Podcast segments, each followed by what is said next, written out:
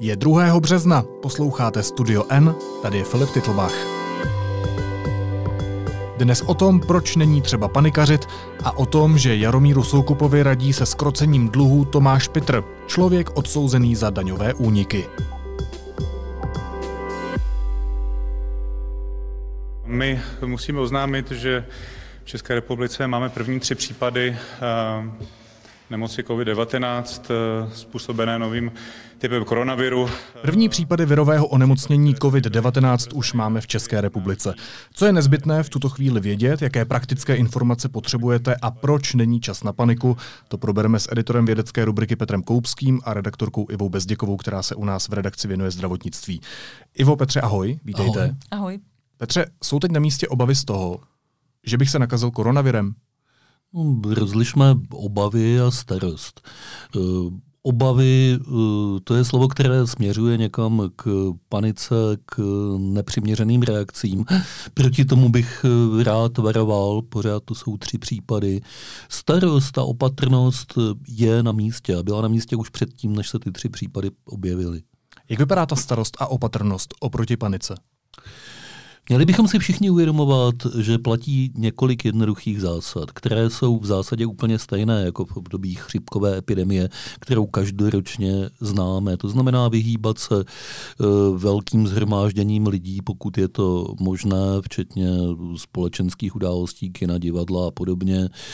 Uh, dodržovat běžné hygienické zásady, které bychom měli všichni dodržovat pořád, ale uh, občas to přeskočíme, pravidelně si mít ruce, eh, nesahat si rukama do obličeje, protože to je téměř zručený způsob, jak si přenést eh, virus eh, někam dovnitř těla. Oko je taky vstupní drahou, nejenom ústa nebo nos. To jsou jednoduché, samozřejmé věci. To není dobrá zpráva pro ty, kteří se koušou nechty, jako jsem já. Ivo, v jaké chvíli a jak má smysl oslovit lékaře nebo hygienickou stanici? Eh, tak ta doporučení jsou pokud vím, neměná. Eh, musí tam být ta kombinace eh, toho, že člověk se mm, vyskytoval v některých z těch míst eh, rizikových, to znamená především severní Itálii nebo Ázii v postižených oblastech, plus jsou tam takové ty příznaky chřipky. Hygienici ale říkají, že častokrát člověk přichází do ordinace zcela zbytečně, protože třeba jenom prostydl na svahu, spotil se a, a podobně. Ta doporučení jsou taková, že 14 dní poté, co se vrátí z těch oblastí, by měl zvážit, pokud je to možné, zůstat třeba v domácí karanténě, eh, evidovat se tedy eh, na hygienické stanici a v případě, že se třeba nějak zhorší ty příznaky, eh, tak telefonicky kontaktovat lékaře. Když jsme u těch příznaků, tak koronavirus prostě můžu chytit stejně jako můžu chytit chřipku. Když koronavirus chytnu, respektive když u mě propukne nemoc COVID-19, tak jaký má průběh? Ten průběh je podobně jako u chřipky různý. U některých lidí probíhá náhlý nástup, horečky, dušnost, kašel. A pokud vím, tak lékaři říkali, že toto je ten typický průběh nemoci u COVID. Hmm. Ale ty poslední uh, případy, které se teď ukázaly právě třeba v České republice, ukazují, že ani toto nemusí být pravda, protože včera v České televizi uh, ten muž, který uh, je z Ústí nad Labem, popsal, že on po návratu z Itálie měl uh, jen rýmu a trošku byl malátný uh, a myslel si, že v žádném případě nebude panik panikaři, takže to určitě nepůjde o koronavirus a test Šlo. byl pozitivní. Já se cítím jako, že mám rýmu a to, to je tak asi všechno. Ani nemám kašel, ani nemám žádnou dušnost, ani nemám žádnou horečku velkou, dokonce už to bylo dneska ráno úplně bez teploty. Se cítím úplně v pohodě. Pokud se ale nemýlím, tak tam byly rozporuplné informace i od toho lékaře potom. Ano, eh, pokud tedy eh, je to správně tak, jak eh, v Česká televize odvysílala, pak ještě rozhovor s lékařem, který je z této kliniky, tak ten popisoval jeho stav jako středně těžký s horečkami a s bolestmi kloubů. Mm-hmm. Ale ty zásadní příznaky jsou tedy suchý kašel, horečka, ano, kašel takový ten dušný, ano, dušnost, vysoké horečky. E, náměstek a epidemiolog e, Roman Primula říkal, že e, vlastně ta dušnost a, a, a ten kašel je častějším příznakem než ty samotné horečky. Ty samotné horečky jsou tak v 80% hmm. případů. A jak to potom léčíme? Ležíme, panadol? Právě to je problém, že tam nezabírají klasické léky jako třeba u chřipky, takže tam je asi důležitá ta uh, izolovanost těch pacientů, dohled na to, aby se nezhoršovaly ty příznaky hmm. a pak se tedy, pokud uh, dojde k třeba už k pneumonii, to znamená k zápalu plic, tak tam pak už se to musí řešit podobně jako, jako klasický teda ty symptomy. Dva případy jsou v Praze uh, na Bulovce, jeden případ je v Ústí nad Labem, všichni to pacienti jsou izolováni, jsou na infekčních odděleních. Já jsem dneska po cestě do práce potkal na Národní třídě dva lidi, kteří měli roušku.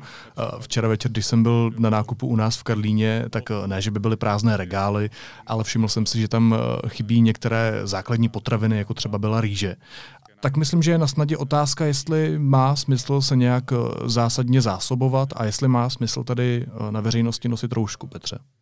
Na tohle není úplně jednoduchá odpověď. E, roušky běžné látkové nechrání, absolutně nechrání proti nákaze virem. Mohou být ale projevem ohleduplnosti u těch lidí, kteří třeba někde v rizikových oblastech byli, protože dovedou docela dobře naopak zabránit tomu, aby ty virové kovové částice na kapénkách hmm. nepronikly zevnitř ven, čili neuchrání rouška mě, ale může uchránit jiné, pokud já už jsem nakažen. To je odpověď na tu první otázku. Proto taky, eh, jak dobře víme, ve východní Asii se roušky nosí velice běžně a nejenom v době nějaké infekce. Bere se to tam jako projev zdvořilosti hmm. a ohleduplnosti. Pokud jde o to zásobování se a vykupování obchodů, musíme teď už asi všichni počítat s tím, že se kdykoliv můžeme ocitnout na těch 14 dní v domácí karanténě, což neznamená, že na těch 14 dní člověk potřebuje 20 kg rýže, ale eh, je docela dobré mít doma eh, základní potraviny trvanlivé na tuhle tu dobu. Zase z důvodu ohledu plnosti vůči ostatním, aby člověk pak nemusel tu karanténu porušovat a vybíhat ven, dokupovat si zásoby. Čili eh, rozhodně ne útok hromadný na hypermarkety a vykoupit úplně všechno, co se tam vyskytuje, ale rozumně se zásobit eh, na to, aby člověk nemusel chvíli z domu. Ten hromadný nákup, o kterém mluvíš, tak eh, ten eh, podle mého názoru vyvolal jeden z textů, který vyšel na idnesu. Myslíš si, že to tak bylo, že je dobré informovat lidi o tom, aby si nakupovali nějaké větší množství potravin? Nemůže to způsobit právě tuto paniku? Tohle je velice citlivá otázka, protože eh, kdybychom tady měli ideální stav úplnou důvěru, jak v média, tak v úřady, tak eh, by se eh, dalo počítat s tím, že lidé vezmou vážně doslova a přesně to, co se doporučuje. Například to doporučení udělat si trochu rozumných zásob, ale nepřehánět to zbytečně, protože to je k ničemu. Ta důvěra ale příliš není a když se do toho potom dostanou nezodpovědné a ne neprověřená informace a to je právě případ toho jednoho článku, o kterém je tady řeč. Tam došlo k naprostému překroucení eh, slov eh, bezpečnostního experta, který se de facto vyjádřil k něčemu úplně jinému. Eh, tak, Čemu? Pojďme to možná popsat víc podrobněji. Pokud je mi známo, tak tam bylo použito několik let staré vyjádření, kde se pan Houdek vyjadřoval k riziku totálního výpadku elektřiny, blackoutu a co všechno by s tím souviselo a co všechno v extrémním případě, v tom nejhorším možném by hrozilo. Blackout elektřiny je v zásadě to nejhorší, co se hmm. může moderní civilizaci stát, protože všechno je na elektriku. Eh, nefungovaly by mobilní telefony, eh, nejezdila by městská doprava, eh, vypadlo by zásobování vodou a teplem a tak dále a tak dále.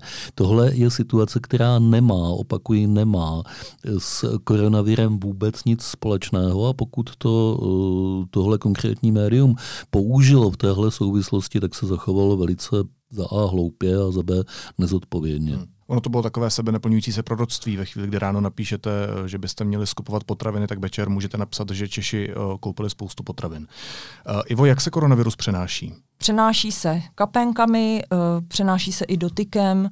Bohužel je koronavirus tedy víc nakažlivější než chřipka. Uh-huh. Ty čísla se ukazují, že průměrně člověk, který má koronavirus, nakazí 2,2 lidí v průměru a u chřipky je to 1,1. Takže ten počet potom roste samozřejmě exponenciálně, což jsme viděli třeba právě v Itálii, kdy ještě před týdnem to byly jednotky a teď už jsou to tisíce. Eh, proč tomu tak je, tak to teď teprve věci zkoumají. Eh, dočetla jsem se teď, eh, že třeba právě u té španělské chřipky v roce 1918 byl podobně na tom, ten virus se šířil takhle rychle jako koronavirus, ale tam měl ty obrovské dopady, protože vlastně zdravotnictví tehdy nebylo na takové úrovni, jako je teď.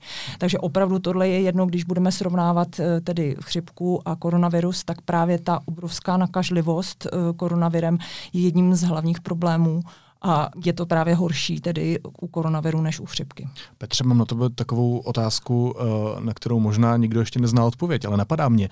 Je koronavirus uh, nemoc, která se přežene Evropou, která se přežene světem a už tady nikdy nebude? A nebo se na to budeme muset zvyknout a třeba příští rok opět přijde nějaký koronavirus? To by bylo báječné opravdu, kdybychom na tohle odpověď znali. To nikdo neví. Nikdo například neví, jestli s příchodem teplého počasí eh, ten virus víceméně vymizí a přestane se vyskytovat. Nikdo neví, pokud se tohle stane, a to, to není hmm. jasné, hmm. jestli se vrátí zase na podzim eh, nemůžeme to vědět. To všechno teprve uvidíme. Hmm. V tuto chvíli je asi nejpotřebnější sledovat aktuální a zásadní pravdivé informace. Kde je najdeme? Jednak na internetu, na webu Ministerstva zdravotnictví eh, mzcr.cz nebo státního zdravotního ústavu szu.cz nebo hygienická krajská stanice hlavního města Prahy. A pak jsou tam dva e, kontakty na infolinku, která podle mých informací snad má v tuhle chvíli běžet úplně nonstop ve dne v noci. Takže buď volat, pokud si nejsem jistý, nebo aspoň ty základní informace, aby člověk nezatěžoval ty linky, najde na webu. A co tedy znovu říkají, snad každý den a každou hodinu nevolat na 155, vědět, protože asi to opakují, protože stále snad se najdou takový lidé, kteří tam opravdu volají tím, že se chtějí na něco zeptat. My se tyto informace snažíme reflektovat taky na deník.cz. Ještě poslední věc. Uh, Petře, tvůj text o aktuálních informacích o koronaviru končí větou, cituji. Přemýšlejte o své duševní rovnováze a snažte se ji posilovat. Já bych skoro řekl, že je to věta, která by měla patřit do úvodu každého textu o koronaviru lichotíš mi, že vlastně naznačuješ, že jsem to sformuloval eh, vhodně pro danou situaci, ale bez ohledu na to myslím si, že tohle je opravdu to nejdůležitější. Eh, dá se to říct i jednodušeji a víc česky neblbněte. Říká Petr Koupský, editor vědecké rubriky Deníku N. Petře, děkuji moc. Naschledanou. Byla tady s námi taky Iva Bezděková, redaktorka, která se v Deníku N věnuje zdravotnickým tématům. Ivo, díky moc. Také děkuji. Následuje krátká reklamní pauza. Za 15 sekund jsme zpátky.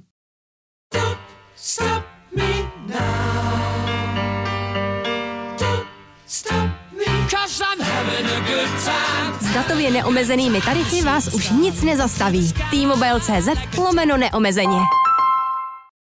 Teď jsou na řadě zprávy, které by vás dneska neměly minout. Bezpečnostní rada státu rozhodla o zastavení letů z Milána, Benátek, Boloně a Jižní Koreje. Severní Korea dnes ze svého východního pobřeží odpálila dvě blíže neurčené střely.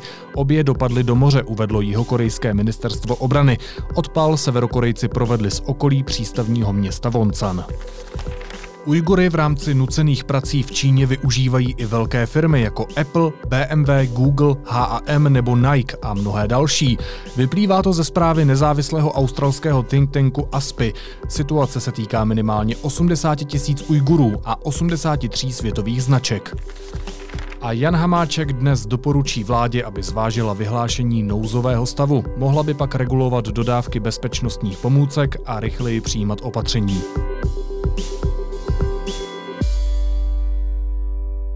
A ještě jedno téma. Za daňové úniky odsouzený Tomáš Pitr radí Jaromíru Soukupovi se skrocením dluhů v jeho mediálním impériu, kam spadá agentura Média nebo vydavatelství Empresa Média, včetně televize Barandov. Soukup je už od začátku roku pod tlakem věřitelů a jeho firmám hrozí insolvence. Významnou částku mu přitom měl půjčit další odsouzený podnikatel, Roman Janoušek. Víc probereme s reportérem Jakubem Zelenkou. Jakube, ahoj, vítej. Ahoj Filipe. Jak jsou na tom dneska finančně soukupovy mediální firmy?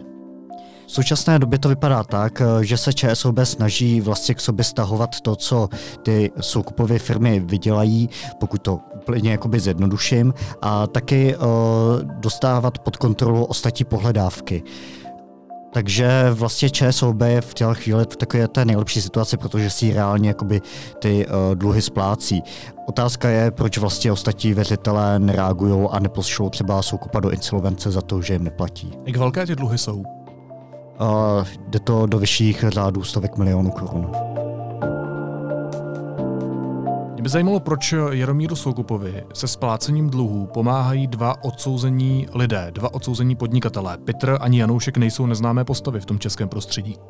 Těžko říct, proč se Soukup obrátil zrovna na pana Petra. Uh, Možná jsou tam nějaké vazby z minulosti, co se týče Janouška, tak uh, on tam uh, nějakým způsobem prostě v té médii už dlouhodobě figuruje. A je otázka, o kolik peněz se jedná. Podle našich informací to můžou být i nízké jednotky stovek milionů korun, ale ví se o tom jakoby dlouhodobě a právě proto je jedna z postav, která je občas přítomná na těch jednáních. Jaromíra Soukupa se snažím oslovit vždycky.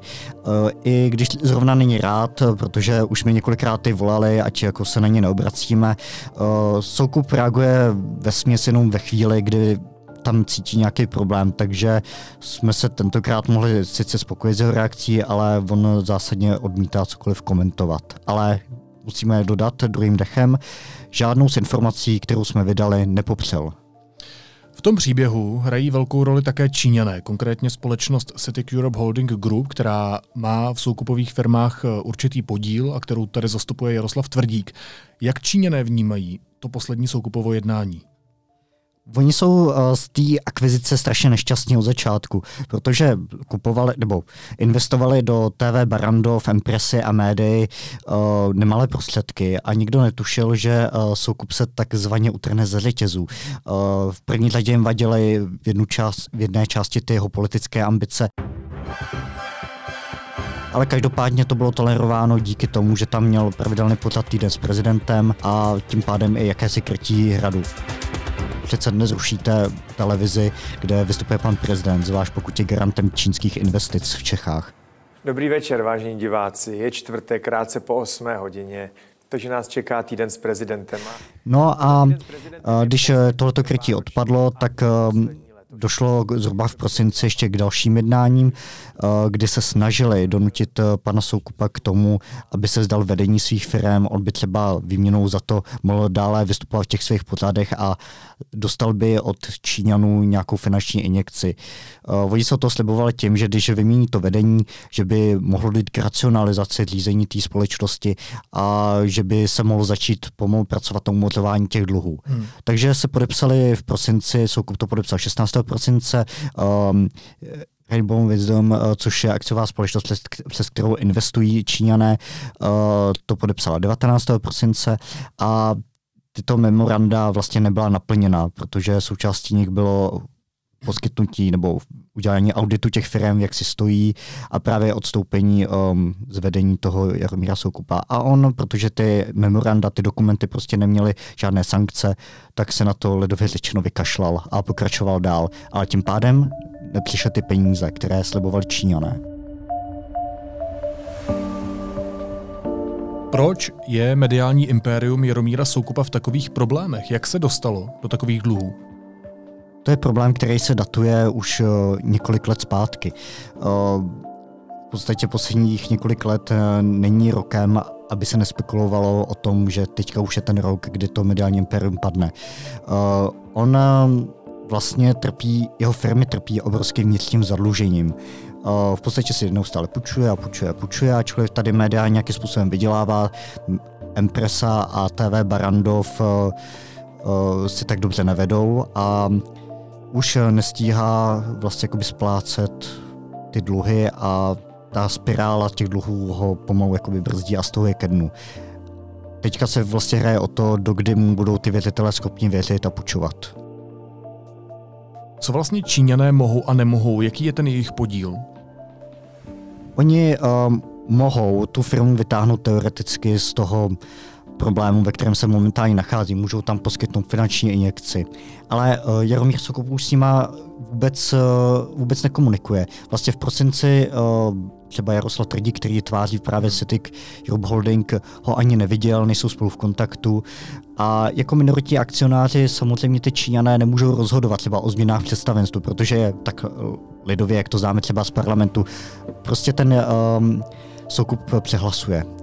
Takže oni tady můžou nabízet nějaké dohody, ale vždycky to poslední slovo bude mít Jaromír Soukup, který to buď může přijmout, nebo odmítnout. Ještě poslední dotaz, Jakube. Ehm, zajímalo by mě, jaký je vztah Jaromíra Soukupa s Hradem od té doby, co se zrušil pravidelný pořad Týden s prezidentem. Dobrý den i vám, pane prezidente. Pěkný dobrý den. Podobně jako s čínskou stranou ochladl.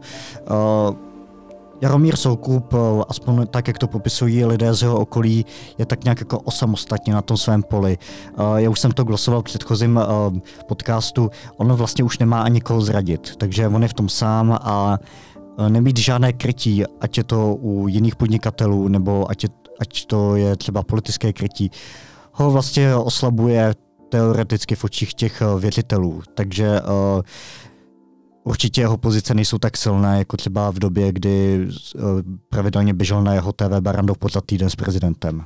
Problémy mediálního impéria Jaromíra Soukupa popsal reportér Jakub Zelenka. Jakube, díky moc. Děkuji za pozvání, Filipe.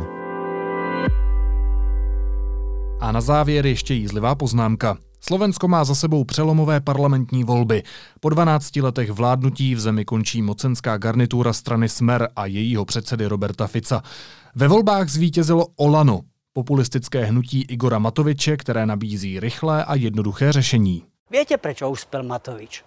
No lebo najviac chcel. Trump bol skôr, Boris Johnson bol skôr, nechcem ísť veľmi ďalej, aj do priestoru V4. Mohol by som, nepatrí Poďte tam. nepatrí Jste bývalý politik, už můžete. Najmä, najmä v prostředí České televize. Bývalý slovenský premiér Mikuláš Dzurinda se to ve vysílání České televize zdráhal říct. Tak já to řeknu slovní hříčkou za něj hodinky holinky, ano, olano. Naslyšenou zítra.